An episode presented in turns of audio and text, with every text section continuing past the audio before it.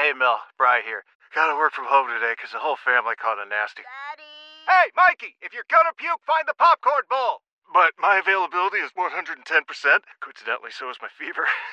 Kidding. Mel, I'm so cold but hot. Uh, but I'm gonna get you that budget just as soon as. Well, Mikey, popcorn bowl. Press 1 to use Instacart and get your family's sick day essentials delivered in as fast as 30 minutes. Press 2 to keep working. Do not press 2. Just use Instacart, Brian. And as usual, we will help you keep it running thanks to the help we get from ASE certified technician Dan Burns from Lloyd's Automotive. Good morning, Dan. Nice to see you again. Good morning. Good to be here. Uh, we we we keep uh, talking about winter weather. We talk about you and I about winter weather driving, and we'll do that very thing today too, given that winter storm warning that goes into effect at noon today for these parts here of CCO land. And uh, if you're new to the show, thanks for joining us.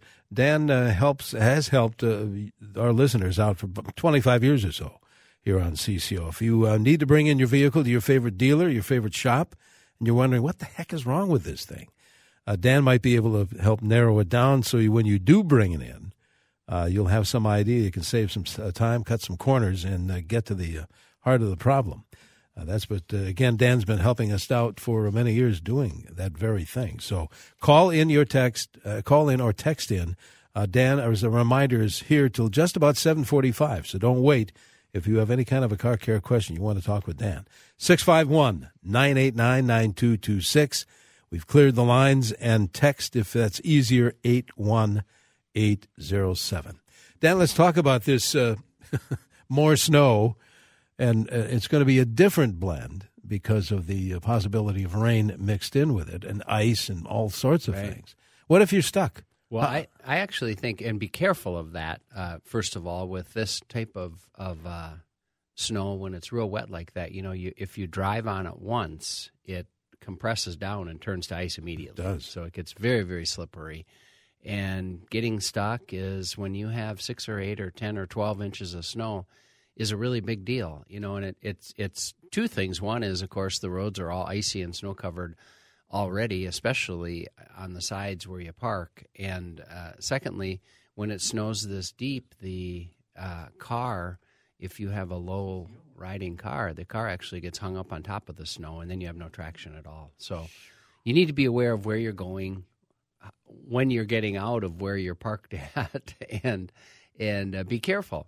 And what you don't want to do is get stuck and spin the tires and think that spinning the tires is going to get you out of there. If you keep spinning it It, someday. it just is not going to get you out that way. but way. what about rocking a car? well, you know, if a professional can do it, but uh, uh, you know, if you don't have experience with it, rocking a car is not a good idea.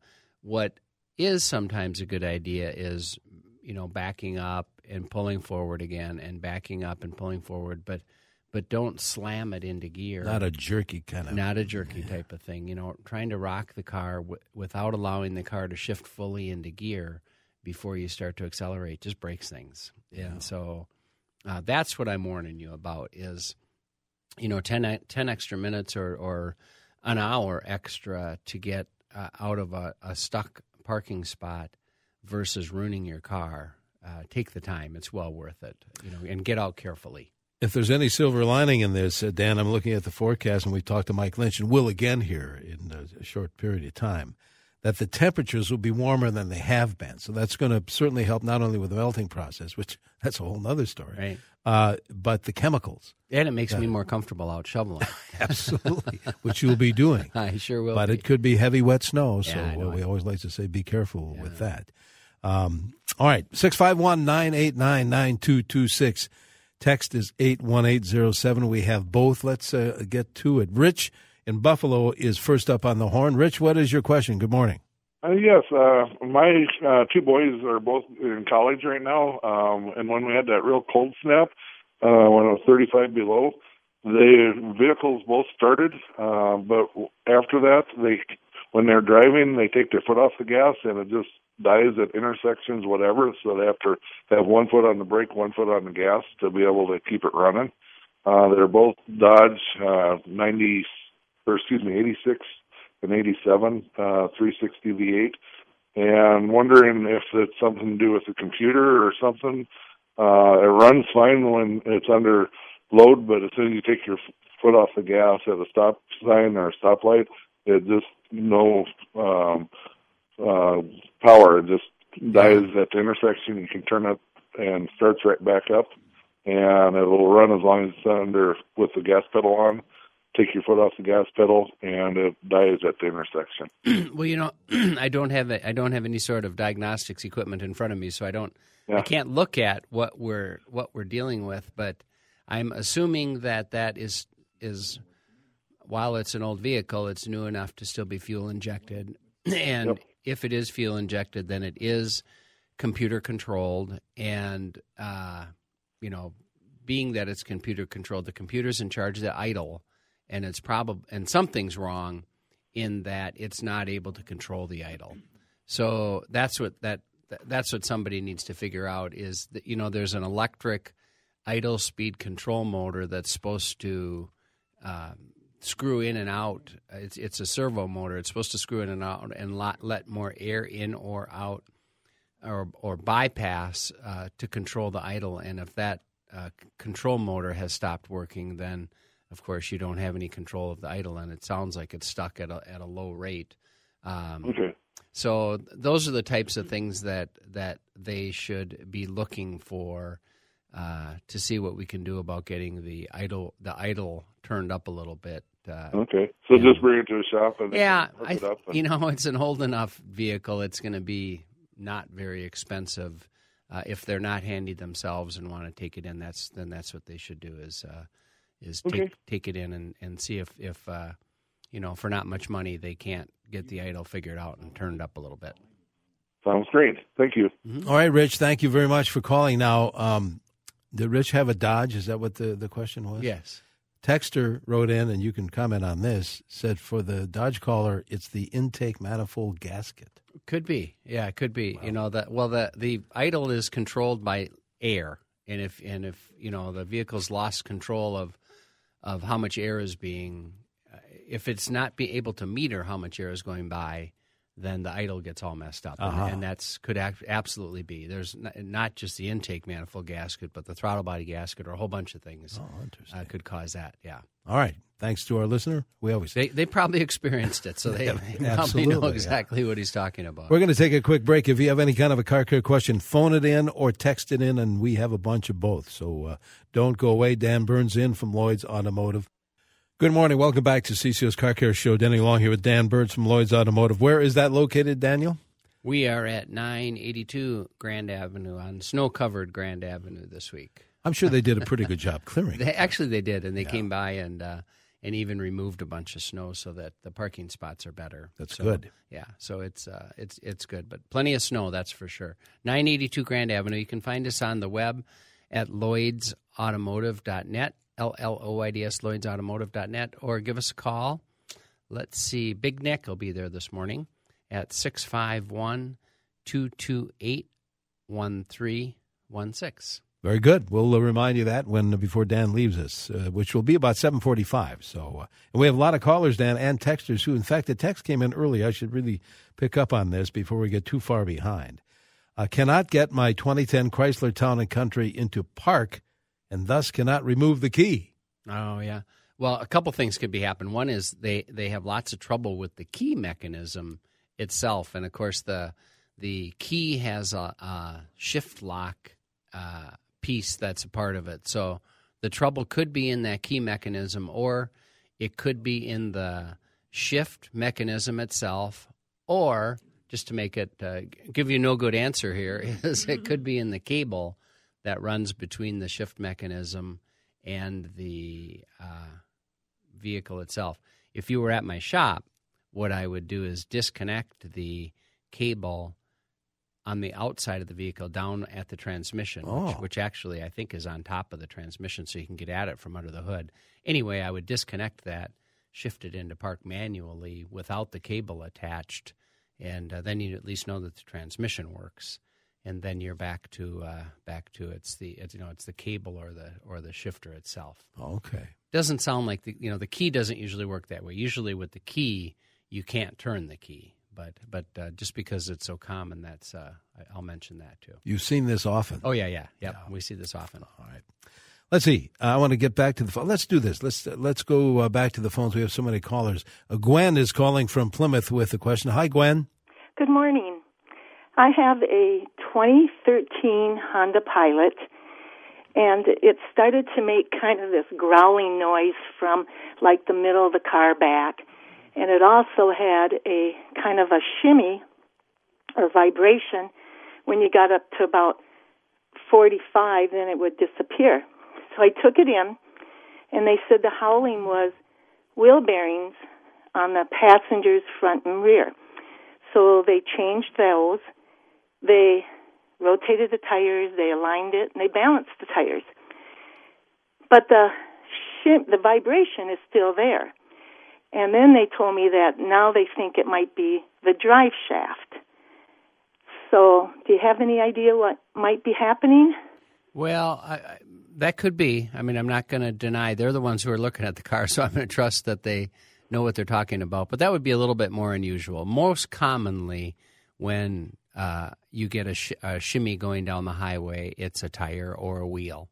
And so I think before you go any further, uh, I would have them look at that again. When they rotated the tires, did the did the shimmy change at all, or or is it still exactly the same? It did not. It stayed the same. Yeah. In fact, it seems like it's getting worse. Would would the what if the wheel bearings were bad on the other side, front and No, back? No. Would wheel, that cause it? uh-uh. Wheel bearings, wheel bearings will cause the noise, but they won't cause a shimmy. Okay. Um, so, well, I guess I, if I were you, I would trust they did a good job on the wheel bearing. I would guess I would trust what they're telling you, and uh, and you know that it's a, a drive shaft could certainly cause a shimmy going down the highway. So I guess I would Okay. trust what they're telling me and uh, and have them go ahead and fix it for you. Yeah. okay. Thanks Th- very Thank much. you, Gwen. Appreciate it. Uh, I tell you what, uh, I'm going to grab a text, and we're going to bring in Mike Lynch with a look, a look at uh, this this latest forecast. And we're oh, here it is. Um, uh, old beater, 95 Ford 4x4, doesn't say what it is exactly. Runs, but the dipstick tube comes loose when checking the oil. Can that be fixed, do you think? It can be. Just get a new dis- a dipstick tube. On many cars, the dipstick tube is just pressed into the engine block. Oh. And so if it's coming out, it's because it's worn over all these years and uh, is loose fitting. And if you get a new one, it'll get it'll be you know a little bit bigger, a little bit larger to install. You get it into place and tap it in with a, Oh. rubber mallet, and and There on, you go. on many of them you're set to go. Outstanding. Or the other thing that happens is some on many of them there's a tab and a bolt that holds it in, and if that tab has rusted off, uh, that will cause it too. But it, in either case, it is fixable. You'll want to get a new dipstick tube. All right, good. Stand by, Dan. We're going to take a quick break here. Callers, stay there. We're going to take a quick break and be uh, right back with more. And welcome back to CCO's Car Care Show. Denny Long here with Dan Burns from Lloyd's Automotive, who'll be here for a few more minutes now. 29 is our temp. Uh, Dan, well, we've got callers, we have texters. Let's see if we can't do a quick one here. Huh? All right. Who is next? It would be uh, Gail calling in from uh, Prior Lake, I believe. Hi, Gail. Hi. Thank you for taking my call. Mhm. I have a 2008 Lexus, and the other day I backed out of the driveway and or the garage, and the car, uh, you know, slipped a little bit. I didn't think it was that bad, but as I started to drive, I noticed all these lights came on. So there was the slip light, you know, the car is slipping, Yeah. and there was the check engine light and that emergency triangle thing. So I, you know, put it back in the garage. Um, later that day, I tried it and all the lights still came on. Same thing the next day, but my son said, "Well, just you know, if, this is." I did drive it down to the mailbox, you know, and it seemed to work okay. So I took it about two miles to the grocery store, turned it off, came back. It worked fine, but the lights will not go off. And Yeah. I- there's no in the book. There's no way to. It doesn't tell you how to turn them off. Well, you can't turn them off, but I'll tell you what the deal is. Your ch- coincidentally, your check engine light came on. Uh, that's the light that's causing all the other lights to come on. When the check engine light comes on, it disables the traction control and the ABS system for for safety reasons. I don't know exactly why, but it does. So don't worry about the other lights. When you get your check engine light checked out, that will take care of the rest of the lights. And why the check engine light is on, there's um, hundreds of different codes that could be stored in there that's causing that trouble. Obviously, the car seems to run just fine, so uh, you know there's there's probably nothing significant wrong with the car, but you'll need to take it in, have somebody diagnose what the check engine light's about, get that fixed, clear that when they clear that code and turn off the check engine light, the rest of the lights will turn off at the same time. So, in the meantime, if you have traveling to do or I wouldn't say traveling, if you have some, you know, places to go and things to do, the car is probably just fine to drive in the short term. But you'll want to get it in and get that check engine light taken care of, and that'll do it for you. All right, very good, Gail. Good luck with that. Let's talk to Mike, who's calling from uh, White Bear Lake. Hi, Mike. Hi, hello. I have a 2008 Ford Escape with 215,000 miles, V6. I've been changing the oil. I've been putting 520 synthetic in, and I'm noticing that at idle, some sometimes not very often, but once in a while, that the oil light will come on. Does that mean that I should go back to a regular motor oil and get rid of that synthetic? Or no, no. Uh, you have the right oil in the vehicle for the vehicle, so don't do that. Continue to do that. If the oil light is flashing once in a while at idle, first of all, if you haven't had the oil changed recently, do that. Get the oil changed. Uh, certainly check the oil level. Be sure that the oil is full if uh, after an oil change and after uh, you know that the oil is full, it continues to do that, and uh, it, might get worse as temperatures warm up and oil gets a little bit thinner. If that's the case, then you're going to want to take it in and uh, have the oil pressure mechanically tested. Make sure that the pressure is okay. If the oil pressure is okay, then they're going to want to replace the oil pressure sensor. And you're hoping that it has a bad sensor and uh, but in the meantime, you need to have the oil pressure actually tested and be sure that the oil at the engine is okay, that the oil pressure is okay. All right, good thinking. Good. Good luck, Mike. Thank you. Uh, time for one more caller, I believe. JC is calling from Minneapolis. Uh, JC, you're on CCO. Good morning. Denny, you're the hardest working man in the show business. Tell my boss. No, thank you, but not really. I, I love what I do, so I'm not working at all. Um, I have a question. I have a uh, 1980 Dodge Diplomat um, with 360 dot, um, 360 interceptor. Um, part of the problem is when I start it up and it's idling, it's idling high. Like um, my taxes is like four to four to five, and I've changed uh, I've changed the plug wires, I've changed the plugs, uh, changed the distributor cap and I can't figure out what the heck is wrong. Yeah. Well, if a if a uh, fuel injected car is idling high, usually that's because that's being caused by a vacuum leak. So what you should be looking for is uh, is air being introduced into the engine, maybe uh, through the intake manifold or through the throttle body gasket or something like that. But usually, when a, when a vehicle's idling too high, it's getting too much air and so that's what you need to look for. All right. Uh, thanks very much, JC. Thank you for the call. Uh, before we run out of time, we have a lot of text messages we'll have to pick up uh, when we open the show next week. Let's see where we are, though. Uh, 2014 uh, Durango auto door unlock not working on driver door does not unlock when I put the hand in the handle. Still works with the fob though. The door on oh, oh the automatic one, right? If you, if you grab the handle, right. yeah.